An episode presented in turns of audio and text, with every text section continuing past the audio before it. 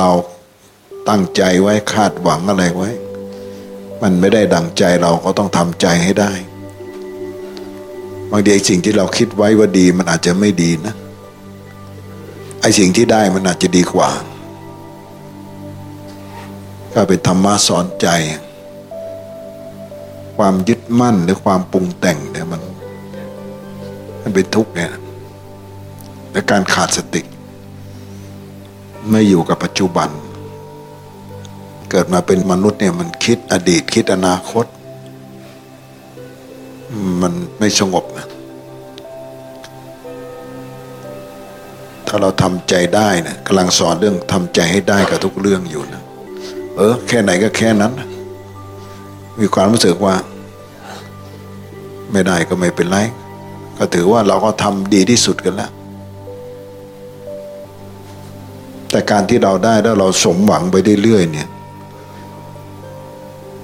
เดี๋ยวมันผิดหวังเนี่ยมันจะเจ็บนะเจ็บเพราะยอมรับไม่ได้ ไม่ใช่ว่าอะไรมันต้องได้ดังใจเรา เรานะต้องทำใจให้ได้กับทุกเรื่อง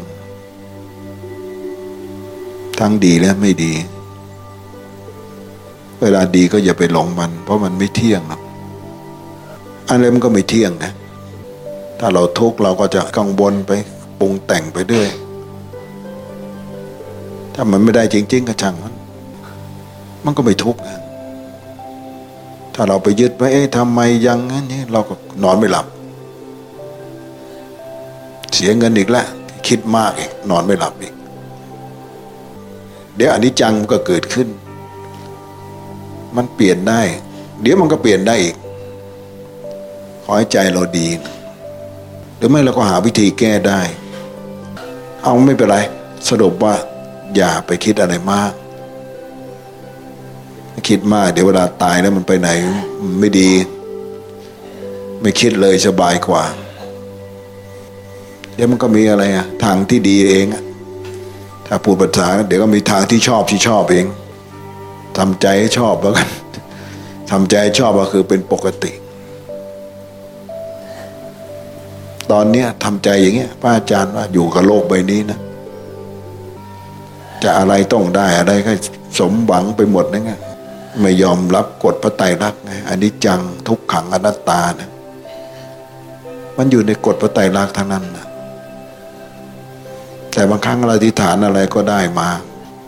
ตามเหตุปัจจัยสมควรได้แล้วแต่ถ้ามันยังไม่สมควรได้ แล้วก็ทำใจเรา ทำใจให้ได้กับทุกเรื่องนะไม่ว่าอะไรจะเกิดขึ้น ไม่ทุกข์เดี๋ยวไม่จำเป็นจะต้องไป อะไรนะคำควร ไปต้องไปเพ้อลำพันอะไรอีก จบแล้วแค่นี้ จบที่ใจเรา